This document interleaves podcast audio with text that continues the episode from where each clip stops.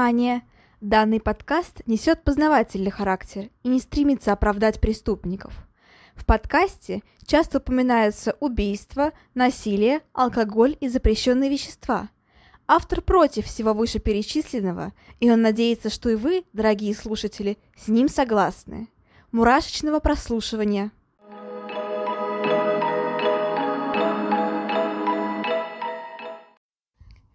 Всем привет, с вами снова Ульяна, и вы слушаете новый выпуск подкаста «Обратная сторона жизни». Сегодня суббота, время расслабляться, ну, как сказать расслабляться, время слушать мрачные, темные подкасты. Да, сейчас осень, все-таки опять целыми днями идет дождь, и я не устану повторять, что это идеальное время для прослушивания таких вот подкастов, то есть True Crime, мистика, ужасы, возможно, какие-то монстры, монстры среди людей, монстры среди не людей, не знаю, что-нибудь такое. И правда, осень это идеальное время для такого вот пугающего страха. Кстати говоря, а, я не знаю, зачем об этой информации, но все-таки прикольно поделиться, что я иду на квест, а, на страшный квест на следующей неделе и надеюсь хорошенечко испугаться. Хотя, мне кажется, после нескольких уже выпусков подобного подкаста меня уже, наверное, ничего не испугает. А, кстати, еще новость. А, я побывала в морге. да, это радостная для меня новость, потому что я хотела там побывать вместе с, ну, собственно говоря, группой. Я в медицинском. И нам там очень понравилось. А, пока что мы прям на вскрытии не были, но нам показывали органы, точнее, так скажем, образцы и части органов, вот так вот скажем. Ну, показывали, как это все нарезается для микроскопии, показывали, как это все топится в формалине, застывает и тому подобное. Интересная практика, интересная. И уже скоро совсем пойдем мы в морг уже на вскрытие. А по группам я уже не могу этого дождаться. Я понимаю, что, возможно, это будет мерзко. Это, скорее всего, будет мерзко, но, но мне нравится. А, я надеюсь, что мы, правда, очень скоро попадем, потому что я туда очень сильно хочу. Ну а сегодня у нас еще один любитель трупов. Я не любитель трупов, я просто медик. А есть э, Деннис Нильсон, который без ума был от трупов. А, вот так вот. Да, сегодня речь пойдет о, о Деннисе Нильсоне. И надо сказать, что пока я делала сценарий к этому подкасту, к этому выпуску подкаста, меня не покидало ощущение, что я как будто бы это уже где-то читала. Нет, я, безусловно, я прочитала э, книгу о Деннисе Нильсоне, собственно говоря, и просмотрела сериал «Дэс» с Дэвидом Теннантом в главной роли. Офигенный актер, тоже посмотрите, хороший сериал, правда. Но по факту Деннис Нильсон из того типа убийц, который очень похож на того же, ну не знаю, Дамера, Чейза, определенно что-то общее, даже очень много общего у них есть. Разница лишь в том, что Нильсон орудовал, получается, в Великобритании, и его называют чуть ли не главным убийцей всей Великобритании. А, вот так вот, но в целом по поведению, по, так скажем, таким замашкам, заморочкам. Он очень похож на убийцу-визионера, и, в принципе, убивал он, потому что был, ну, я бы сказала, тоже не совсем в адеквате, вот так вот, мягко говоря. Ну, хотя, кто знает, кто знает, возможно, это тоже была одна большая игра психопата. Но сегодня попробуем с этим разобраться. Итак, в студии Деннис Нильсон. Деннис Эндрю Нильсон родился 23 ноября 1945 года. Он является британским серийным убийцей, и его также называют одним из главных убийц в истории Великобритании. Он убил 15 человек, а также совершил 7 покушений. Но, опять же, по классике надо сказать, что, скорее всего, возможно, убийств было больше. То есть это то, что смогли доказать. А, вот так вот. А, мать его была, была шотландкой, а отец э, норвежцем. Он был солдатом. При этом э, жил мальчик не в очень счастливой семье, потому что отец очень много пил, а также очень часто отлучался из дома, мягко говоря. И поэтому скоро мать его не выдерживает и разводится с его отцом. Но на этом, так скажем, испытания в жизни мальчика не заканчиваются, потому что первое точнее даже второе главное событие в его жизни, случается уже совсем скоро, буквально через два года, в шесть лет, когда а, Нильсон оставляют вместе с дедушкой, но не просто дедушкой, дедушка был мертвым. То есть его оставили следить за трупом, за телом дедушки перед похоронами.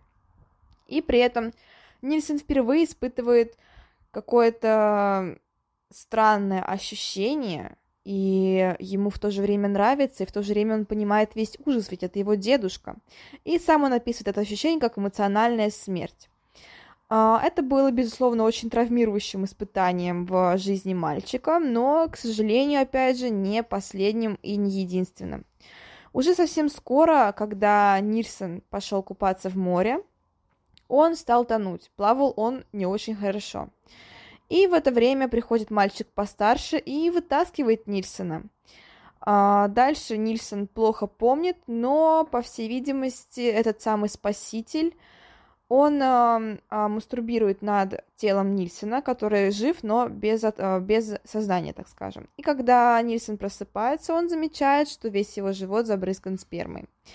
А, позднее этот эпизод он описывает в своей книжке, а, и да, это тоже достаточно сильно повлияло на его жизнь.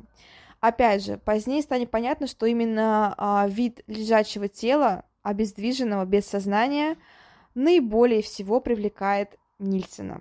Вот так вот.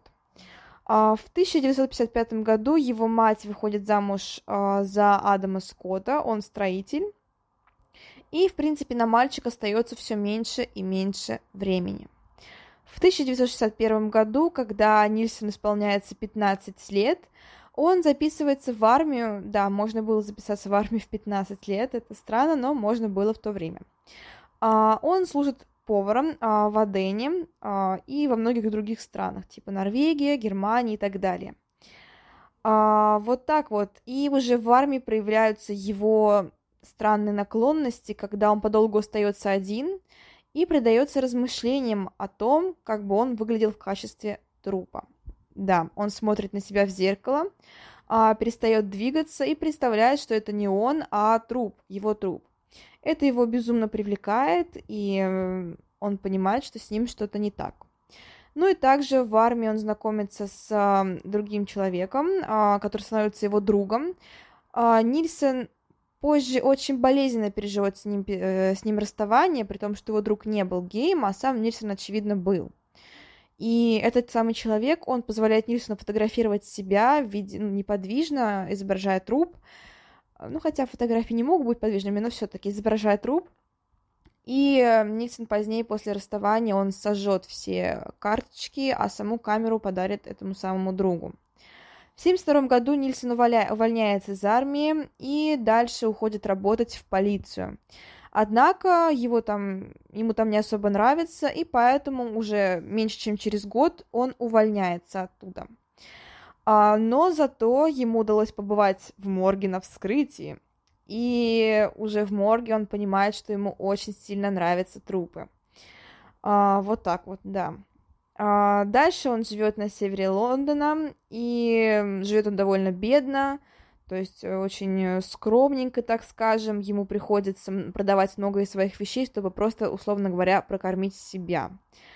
А в 1973 году он знакомится с молодым человеком, с мужчиной, и когда тот приходит к нему в гости, он засыпает. Нильсон фотографирует его, но когда человек просыпается, он замечает, что его фотографируют, и начинает избивать Нильсона. А Нильсон это очень, ну, ему очень больно, очень неприятно, и его сбивают довольно сильно, и даже ему приходится обращаться к врачу. А, при этом Нильсона не покидает ощущение, что ему нравятся мертвые тела. Он продолжает смотреть на себя в зеркало, представлять себя мертвым. А, кроме того, он начинает, так скажем, выходить э, в, на сцену, выходить, так скажем, в более, не знаю, там, прогрессивную актерскую деятельность, он изображает не просто труп, но убитый труп. То есть он обмазывает себя краской, ну, условно говоря, там, кетчупом, краской вместо крови, и представляет, что его, э, что он не просто умер, но его именно убили. В 1973 году Нильсон снова сменяет работу, он устраивается охранником, но опять же вскоре увольняется. 1974 год еще одна работа, и на этот раз уже постоянно. Там он проработает аж до 83 года, то есть вплоть до своего ареста. Это клерк на бирже труда на Денмарк-стрит. Вот так вот. А, в 1975 году он находит нового друга, это Дэйв Геличен. Геличен. А, при этом он был довольно молодым, на 10 лет младше, чем сам Нильсон. А вместе они снимают дом на Мелроуз-авеню. И опять же в этом доме уже позднее Никсон убьет большинство людей. При этом начинается счастливая полоса в жизни Нильсона, он счастлив, он э, весь находится в любви, он понимает, что нашел своего человека и свою безопасность. А, при этом Нильсон даже заводит животных. Кстати, стоит сказать, что в отличие от многих других а, серийных убийц, у Нильсона, в принципе, вообще не проявлялись черты вот этого вот, вот этого вот ряда Макдональда. То есть, в принципе, он был очень лоялен к животным, не проявлял садизма в детские и подростковые годы и при этом не занимался пироманией. То есть, наоборот, напротив, а, именно в детстве и в подростковом возрасте, вот, несмотря на такие свои замашки с трупами, он довольно отрицательно относился к садизму и не проявлял, а, так скажем, насилия ни в какой форме. То есть это такая вот странность в жизни серийного убийцы. И да, поэтому Нильсон очень любит животных, и они решаются завести даже себе а, собаку. То есть это щеночек по кличке Блип и две кошечки. Но, к сожалению, к сожалению, Геличен принимает решение расстаться с Нильсоном и позднее даже будет отрицать, что они, в принципе, имели сексуальные отношения. А, но это все будет после, вот так вот. Он уже в 77 году уедет от Нильсона, потому что находит работу в совершенно другой, другом районе, и поэтому принимает решение с ним расстаться. При этом Нильсон, он не предлагает поехать с ним. То есть очевидно, что Нильсон просто ему надоел, разонравился, еще что-то. Я его ни в коем случае не осуждаю, типа, ну, люди расходятся, люди расстаются, такое бывает. Но для Нильсона это был просто удар под дых, и он безумно тяжело переживает это расставание. Он всегда был склонен к алкоголизму, так скажем, то есть склонен к, вы к выпивке, но после этого расставания в 1977 году становится просто невыносимым. Он начинает очень жестко бухать, очень сильно пьет прям по-черному. А далее он спит просто с очень огромным количеством мужчин, и ни один из них не может восполнить утраты Нильсена, потому что тому нужен только Гельчен. И к тому же Нильсен понимает, что в живых уже не находят ничего интересного и понимает, что ему нужен труп. Тут, кстати, нужно сказать, что, скорее всего, он перешел по труп. Понятно, что были склонности уже в детстве, там, дедушка, опять же, там, морг, еще, еще что-то, но все-таки таким поворотным моментом все-таки стало то, что, получается, а, Нисона все бросали, то есть там мать, условно говоря, рассталась с отцом, отец его бросил, мать вышла замуж за другого человека, и по факту, скорее всего, просто в трупах он видел спокойствие. Они никуда не уйдут, они его точно не покинут, и поэтому, конечно, его это привлекало. То есть это просто такой момент, что он э, ну, не, не, не мог принять то, что его бросают. То есть он это очень тяжело принимал, и, в принципе, именно это его и, так скажем, волновало.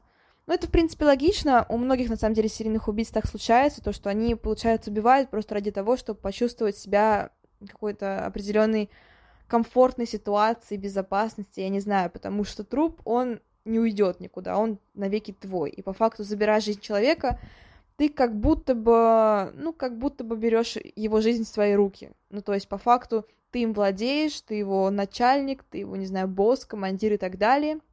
И по факту, конечно, труп, он труп. Он не имеет своих желаний, он не может спорить с Нильсоном, он не может от него уйти. И поэтому логично, что Нильсону нравятся именно трупы. Ну, хотя, конечно, определенная склонность уже в детстве, да и в принципе, ну, какие-то такие вот а, безумные черты все-таки есть и сражение. То есть это не просто так, что вот меня все бросили, я пойду убивать. Нет, это, конечно, какая-то предрасположенность, какие-то моменты в детстве, какие-то еще черты характера и так далее. Ну, кстати, очень интересный вопрос, почему вообще становятся серийными убийцами? То есть что на это влияет все-таки в большей степени? Воспитание ли, гены ли, или еще что-то? А, я думаю, все-таки совокупность, но все-таки интересно знать, что влияет больше – То есть бывает такое, что в абсолютно, не знаю, здоровых семьях, там, со здоровыми отношениями между родителями, там, с, со здоровым окружением рождаются какие-нибудь, правда, очень страшные серийные убийцы, которые потом выходят на улицу и просто убивают людей. А бывает такое, что в абсолютно неблагополучных семьях, там, где все пьют, избивают друг друга и так далее, рождаются очень хорошие, добрые дети, которые позднее там меняют, условно говоря, мир. Но, конечно, воспитание влияет очень сильно, и поэтому не стоит избивать своего ребенка. Такая мораль всей этой ситуации. На самом деле, я правда считаю, что, ну, конечно, если есть прям такой вот, что-то что заложено с рождения, там, генетическом коде, еще что-то там, какие-то психические нарушения, конечно, будет сложно даже при хорошем воспитании воспитать хорошего человека, вот так вот скажем. Но при этом попытаться, наверное, можно. У многих людей есть такие психопатические наклонности, многие прям конкретные психопаты, но при этом не убийцы и живут вполне себе нормально в обществе. Ну, то есть это... То есть это так. Кстати, тоже факт, что среди хирургов и, так скажем, политических деятелей и так далее, очень много психопатов, просто потому что в этой профессии, а, в этих профессиях, ну, невозможно как-то, ну, действовать эмоционально. То есть нужно все взвешивать, каждый шаг, нужно быть очень стойким человеком, чтобы все это переносить и чтобы не сойти с ума чисто-начисто. Поэтому в некоторых сферах именно психопатия даже помогает. Но, к сожалению, да, часто она становится причиной преступлений. А, Нильсон, как мне кажется, психопатом особым не был, потому что он искренне переживал за себя, переживал за жертв, и даже многие, когда он уже был арестован, многие наблюдали, что он довольно-таки дружелюбный человек, в принципе. И, конечно, тоже могла быть все игра, но я не думаю. То есть невозможно настолько хорошо сыграть, не, не, не будь ты актером, вот так вот скажем. Но мы продолжим. Um, да, 30 декабря 1978 года случается первое убийство. Опять же, э, скажу такой момент. Нильсон очень многое не помнил из своих убийств, и в некоторых случаях он привирал. А здесь тоже будет в этом случае немножко вранья, хотя здесь он помнил момент убийства и мог его полностью описать. Но все-таки. А, итак, а, Нильсон говорил, что встретил свою жертву в гей-баре. После он пригласил его к себе, они хорошо провели вечер и после этого легли спать. Но Нильсон среди ночи проснулся и понял, что он сильно возбужден, ему нравится вид спящего тела, и ему это, правда, очень понравилось. Но при этом его посещает странное ощущение, что этот человек его покинет, как все остальные мужчины в его жизни. Я это говорю мужчины, мужчины в его жизни. Поэтому он принимает решение, не знаю, в пылу возбуждения, в пылу какого-то психоза, он принимает решение задушить жертву. Он берет галстук и начинает ему душ... его душить. А, при этом жертва просыпается и начинает сопротивляться. Оба они сваливаются с кровати, но, к сожалению, Нильсон одерживает верх. А, человек, мужчина, теряет сознание, но при этом он все еще жив. Поэтому Нильсон берет ведро и после того, как наполняет его водой, приносит в спальню, погружает в него голову этого парня. Позднее кажется, что это даже не парень, это мальчик. Ну, это все будет чуть позднее. А, после этого человек захле... захлебывается, и уже через несколько минут он мертв. А, Нильсон испытывает невероятные эмоции, он шокирован, он возбужден, ему это нравится и ужасает одновременно. Он усаживает труп на кровать, а сам после этого пьет очень много кофе, курит и размышляет о всем случившемся. Он а, принимает решение отнести тело в ванну, отмывает его, ну и после этого укладывает обратно в кровать. При этом он понимает, что труп, вид трупа его никак не ужасает, ему это даже все очень нравится, и он считает, что труп гораздо прекраснее, чем живой человек.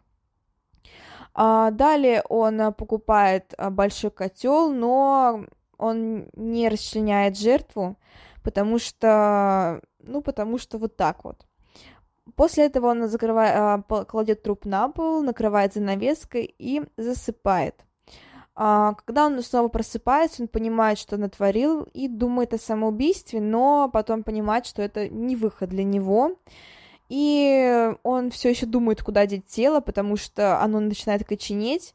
и сгибать его становится просто невозможным, то есть оно застывает в одном положении, и, ну, так скажем, правда, трупное окоченение, оно достаточно серьезное и сильное, то есть как-то вот прям без каких-то таких определенных действий согнуть тело, правда, очень тяжело, тем более Нильсон, он особо, ну, он не медик, и он ничего не знал такого подобного, и поэтому он, правда, сильно пугается. А, но поэтому он решает, что самое главное это сжечь труп. Но, но, но перед этим труп остается а, под, под полом, да, ему удается спрятать труп, тру, труп под пол. Он остается там в течение очень-очень многих месяцев. А, все эти месяцы Нильсон время от времени заглядывает туда, а, достает труп и даже а, принимает с ним ванну. Вот так вот. А, уже позднее, аж в 79 году, он уже сожжет труп, но это все будет позже.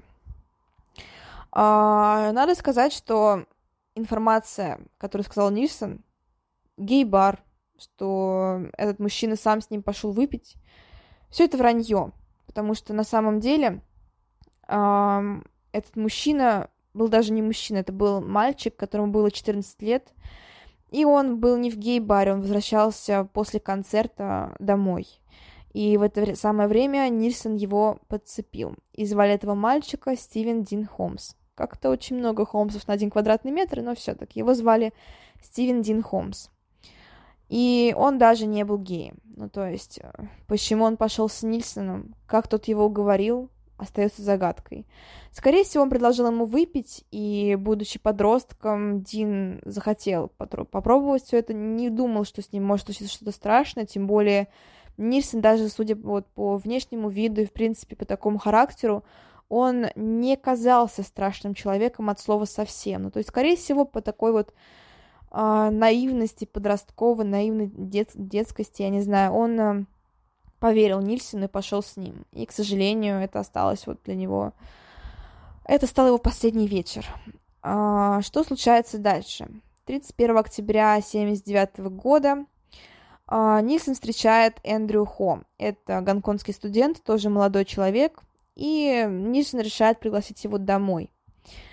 А, дома Хо сам пытается взять верх над Нильсоном, то есть пытается устроить такой БДСМ, но Нильсон не любит такое, то есть ему не нравится, когда над ним кто-то пытается доминировать, и поэтому он а, сам надевает галстук на шею Хо и при этом говорит, что теперь он будет главным.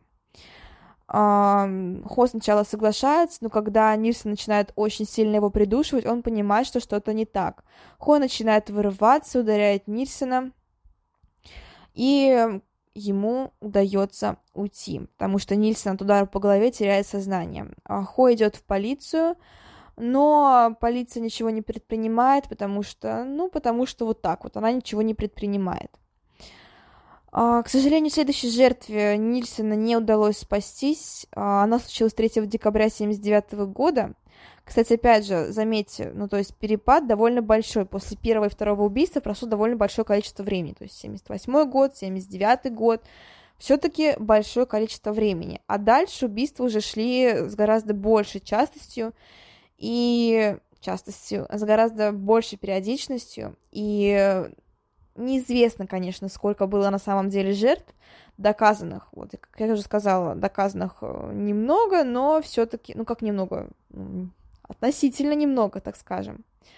Но в любом случае следствие подозревает, что Ницин убил от 15 до 20 человек, ну, то есть гораздо больше, чем доказали. А, но, к сожалению, за такие вот подозрения посадить нельзя. Ну, как, к сожалению, то к счастью, понятное дело. Я в плане Нильсона, что присудить больше нельзя и посадить за большее нельзя. А, вот так вот. А что случается? Ну да, типа это сказал, к сожалению. Нет, конечно, к счастью, что нельзя посадить за подозрение, нужны улики, доказательства. Но именно в случае Нильсона, когда уже все совершенно всем понятно, и когда доказано уже аж вот столько убийств, конечно, остальные, ну просто остальные люди, получается, просто пропали. Ну вот так вот. Так тоже случается. Итак, 3 декабря 1979 года случается второе убийство Нильсона. А, тоже студент, молодой человек, Кеннет Окендон. Ему было всего лишь 23 года.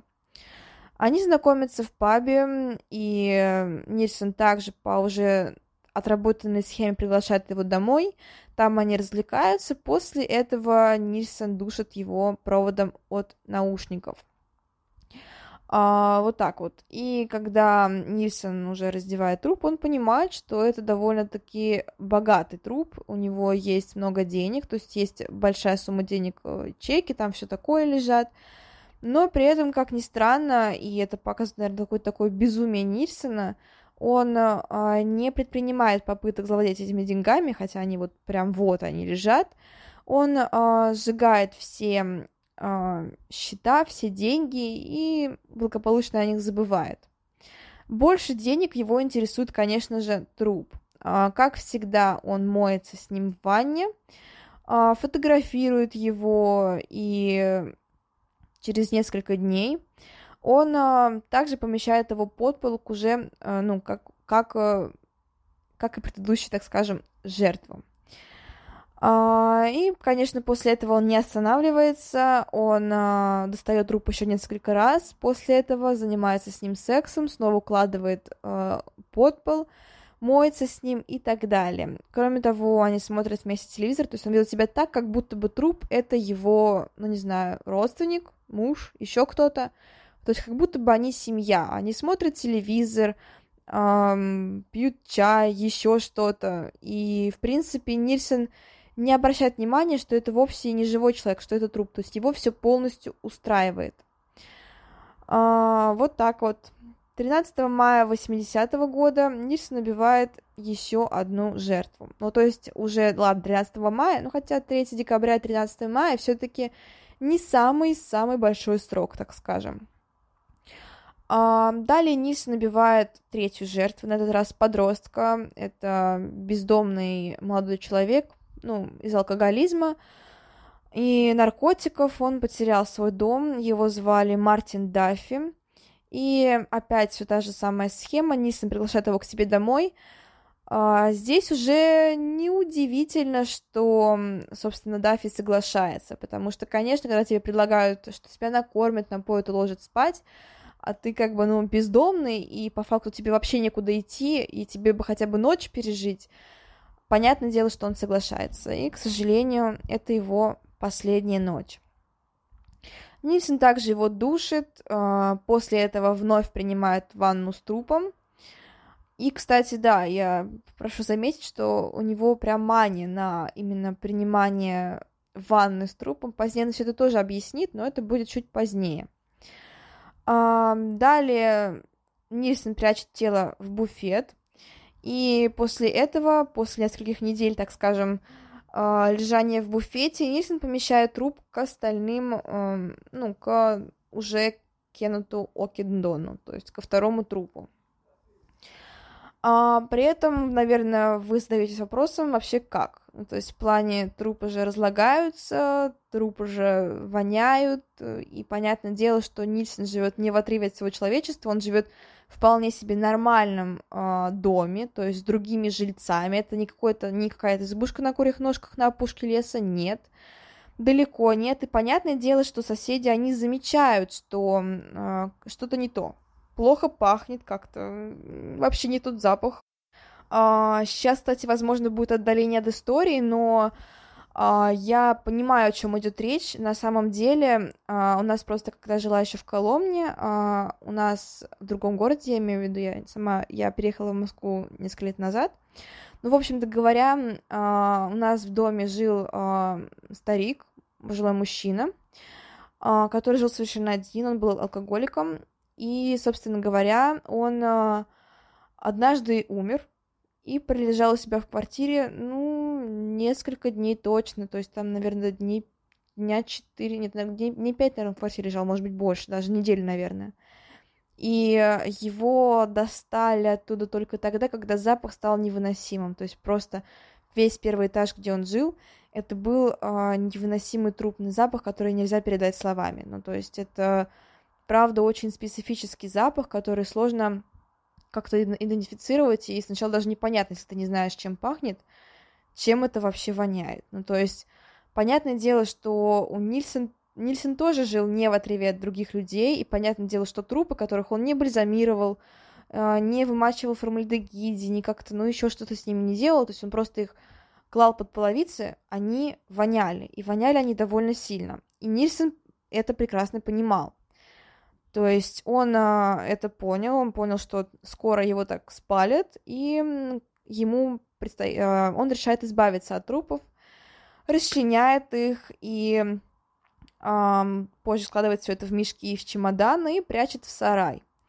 А, часть, а, часть конечностей, часть органов он также выкидывает в мусорные баки. И, кстати, именно эти самые органы один из прохожих э, находит в баке кусок одного из органов, и ему это кажется очень подозрительным.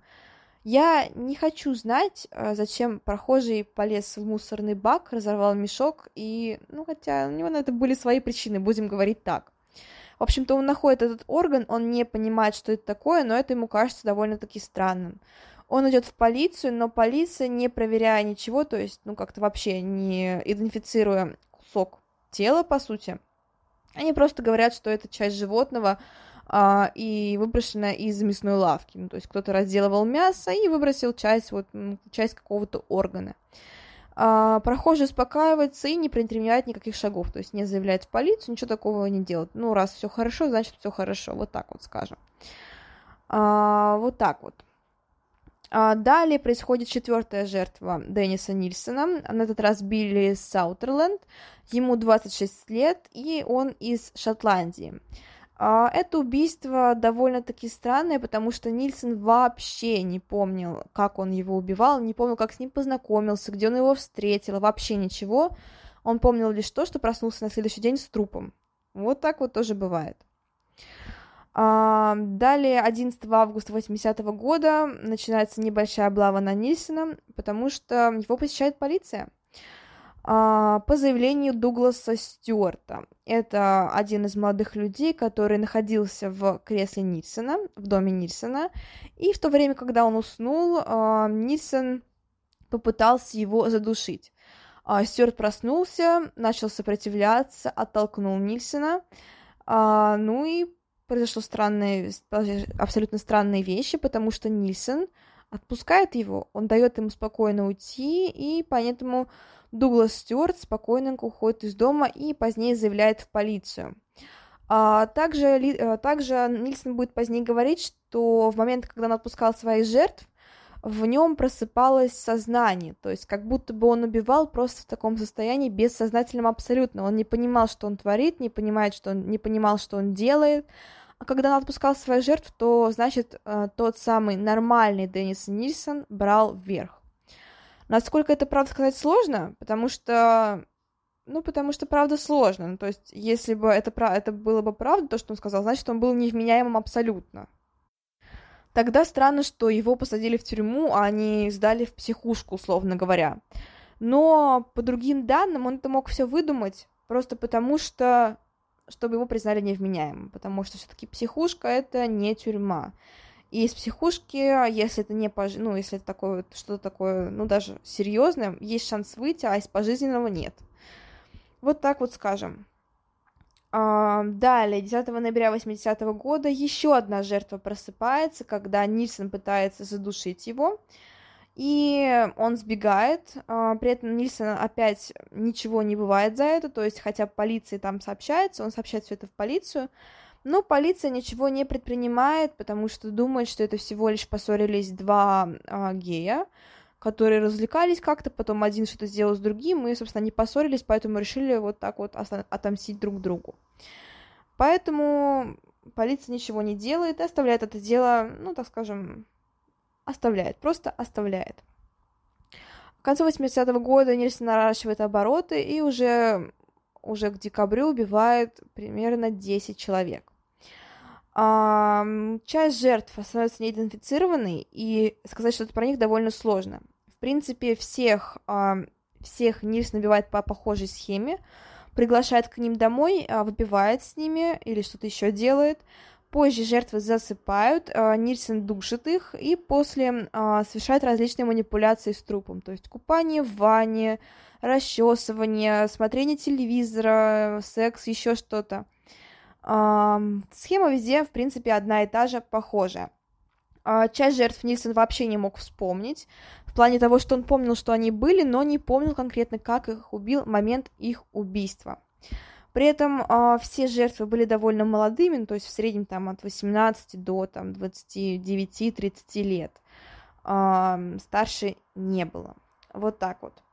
Э, в 81 году э, Нильс набивает свою одиннадцатую жертву, при этом, почему я про нее говорю, потому что, ну, я не знаю, это просто такой момент, а, меня пробрал небольшой смех. Извините, это ужасный смех, но я не могла сдержаться, просто потому что это одиннадцатая жертва был скинхедом, э, его звали Пикадилли Сёкис, э, и он себе выбил на шее татуировку из пунктирной линии с надписью «Отрезать по пунктирной линии».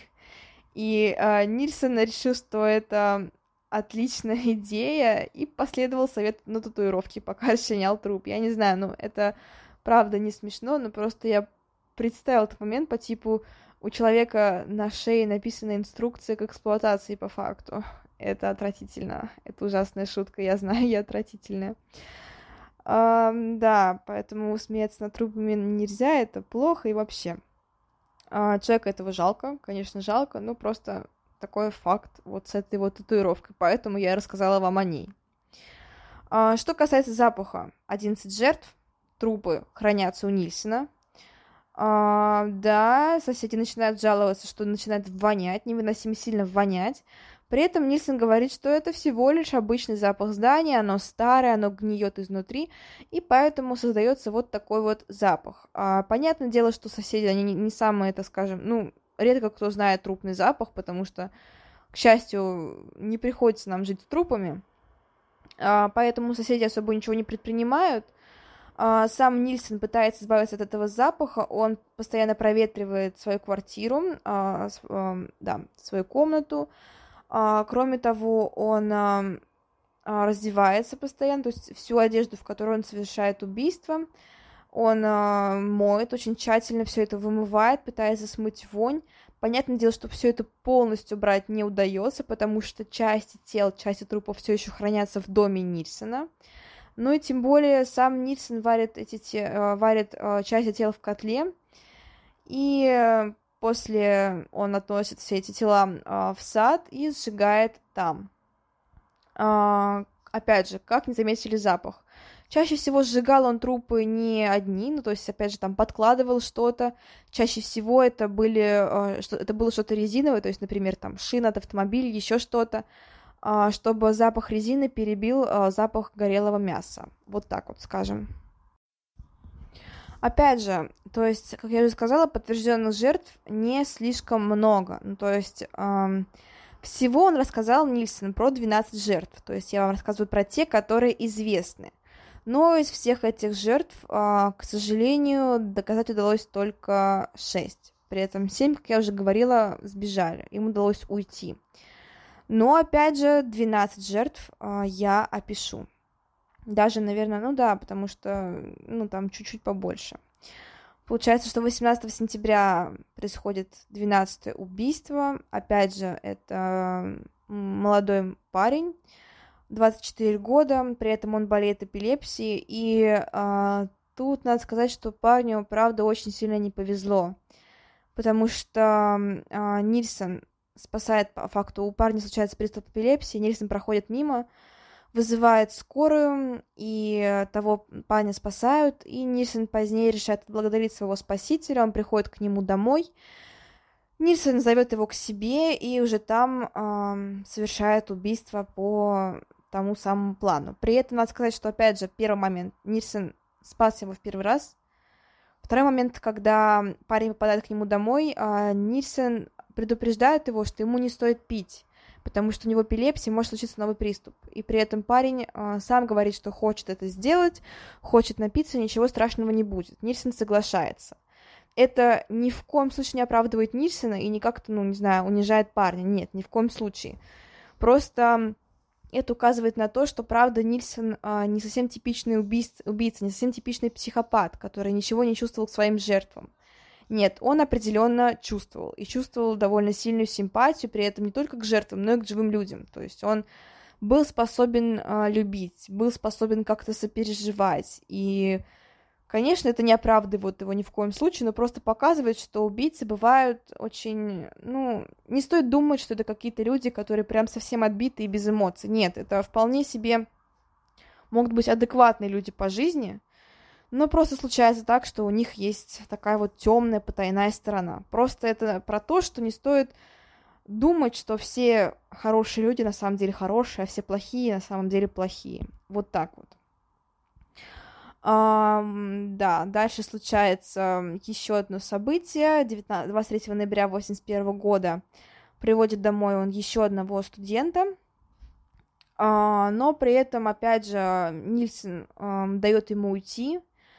Uh, я не совсем понимаю вообще, что там у них произошло, сам Нильсон тоже, потому что Нобс, его звали Нобс, uh, засыпает с Нильсоном, просыпается в два ночи, а, понимает, что у него очень сильно болит голова, но при этом, опять же, снова засыпает и просыпается уже на утро. И он увидит, он uh, видит, что на нем, на его шее осталась огромная красная отметина, и при этом сосуды у глаз полопались. Но он идет в больницу, доктор говорит ему, что его явно душили, но при этом Нобс не заявляет в полицию. То есть по каким-то причинам он решает, что стоит это все оставить вот просто вот так вот. В 1981 году случается 13 убийство, 23-летний Джон Хоулит. А опять же, клуб, а, все по старой схеме, и при этом Нильсон, ну как по старой, не совсем на самом деле по старой, потому что на этот раз Хоулит остается у него дома на несколько дней, а, он нравится Нильсону, но при этом позднее он начинает вести себя как дома, по словам Нильсона, и это его очень сильно бесит. Нильсон а, пытается прогнать его, но а, тот не уходит. Холдет решает остаться, и он говорит, что, в принципе, что он здесь главный по факту. И Нильсон это очень сильно не устраивает, он набрасывается на него, душит его голыми руками. После этого топит в ванне. Скорее всего, оба были пьяны, но это не факт. 24 декабря 1981 года еще, еще одному человеку удается сбежать. А, далее случается убийство бездомного алкоголика. Оно не подтверждено, но, по словам Нильсона, оно было.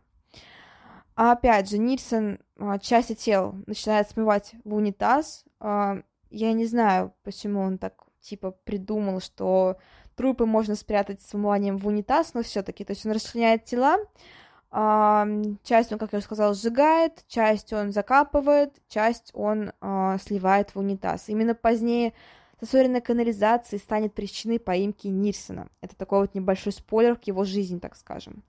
При этом Нильсон, чтобы э, как-то скрыть запах, трупного, трупный запах, он э, распыляет очень много различных средств, то есть какие-то освежители воздуха, духи, еще что-то, чтобы максимально скрыть эту отвратительную вонь.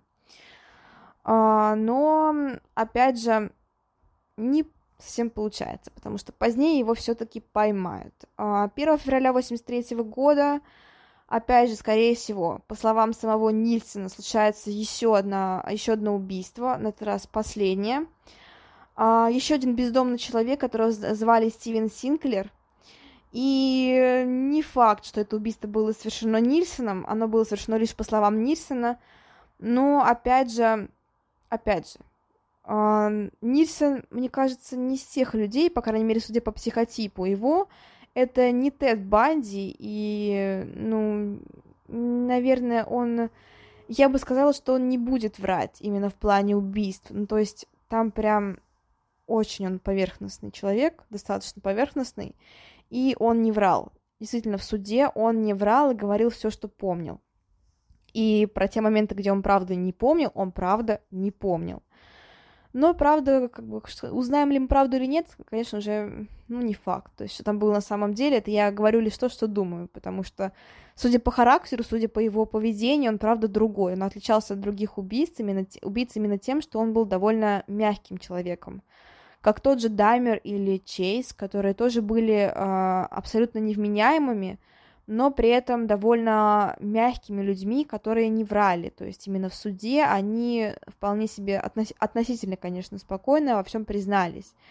И, конечно, смотря на того же Теда Банди или, не знаю, там, Попкова, который считали, что они просто вершители судеб, и которые считали, что им можно все, эти убийцы, убийцы очень сильно от них отличаются. А, что случается дальше? Дальше случается арест. А, собственно, с чего все начинается? Начинается все с того, что а, унитаз плохо смывает. Один из соседей замечает, что канализация засорена, что унитаз начинает плохо смывать. Он пытается устранить засор сам, но у него ничего не получается. И при этом он идет к другим соседям, и те говорят про ту же самую проблему.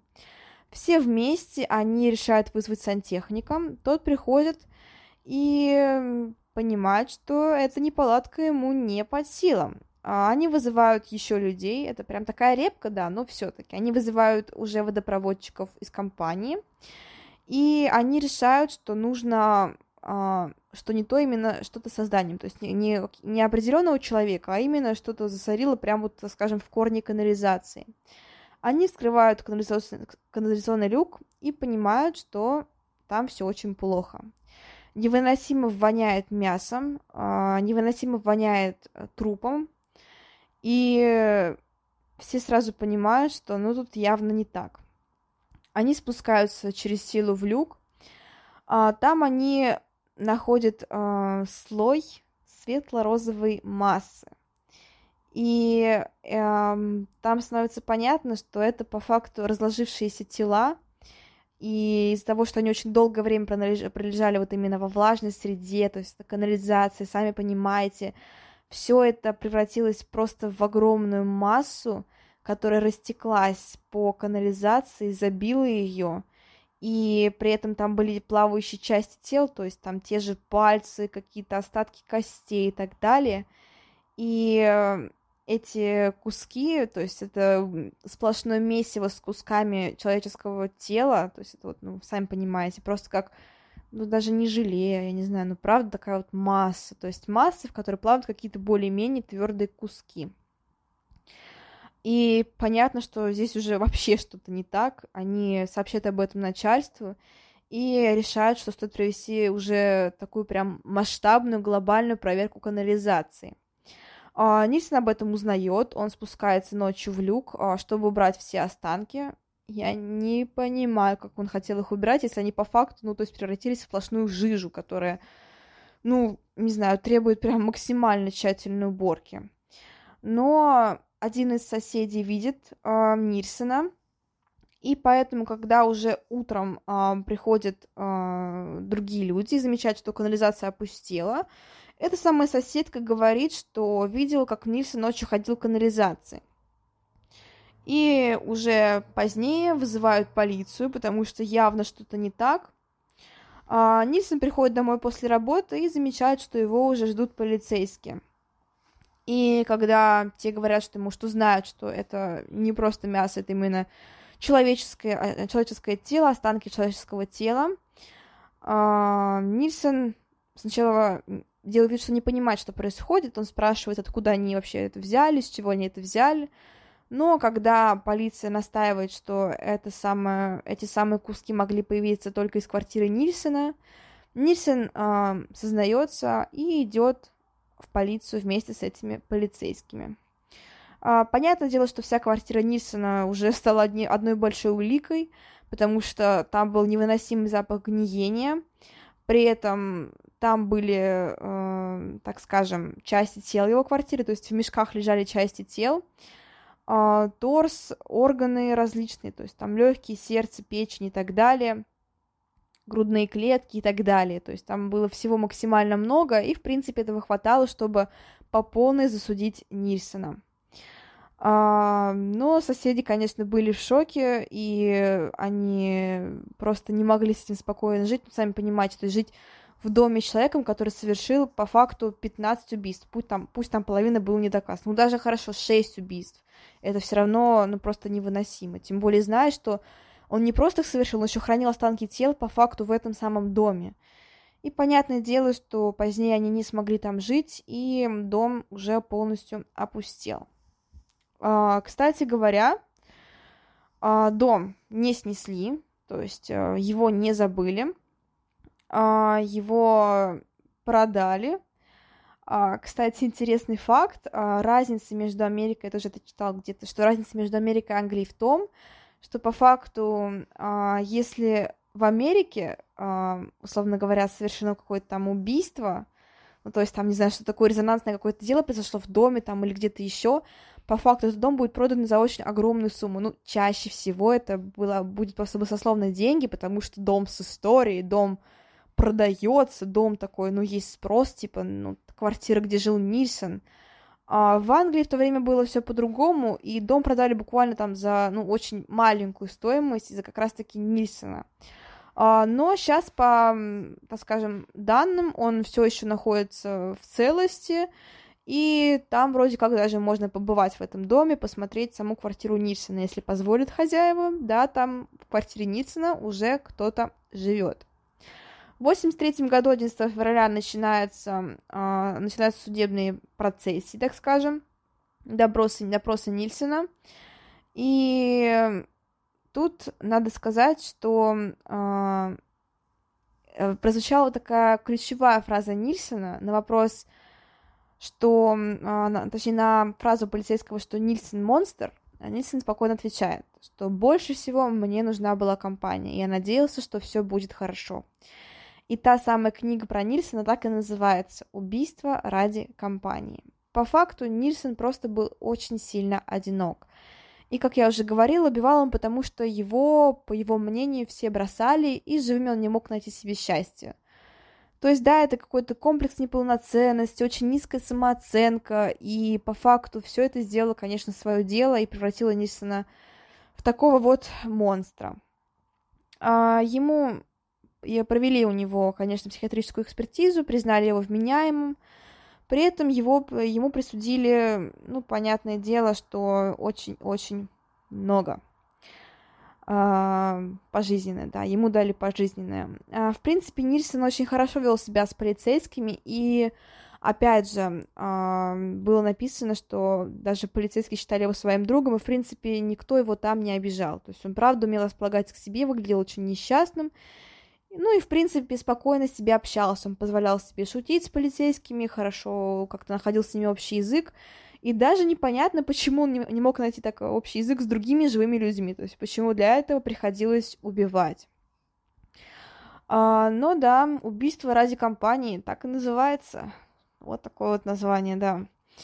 А, конечно, ему присудили пожизненное, при этом без права на досроч... условно-досрочное освобождение – и да, уже в шестом году, когда Нельсон в очередной раз подал а, ну, заявление на досрочное, ему сказали, что уже никогда его точно не выпустят.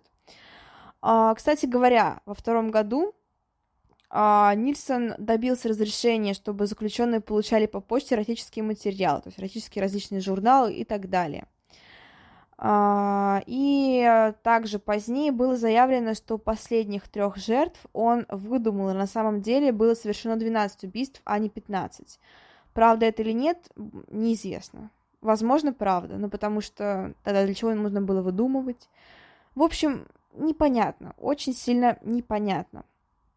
Нильсон умирает 12 мая 2018 года, 2018 уже, совсем, кстати, недавно в возрасте 72 лет, а, потому что у него оторвался тромб в легком, в легком, в легком, оторвался тромб в легком.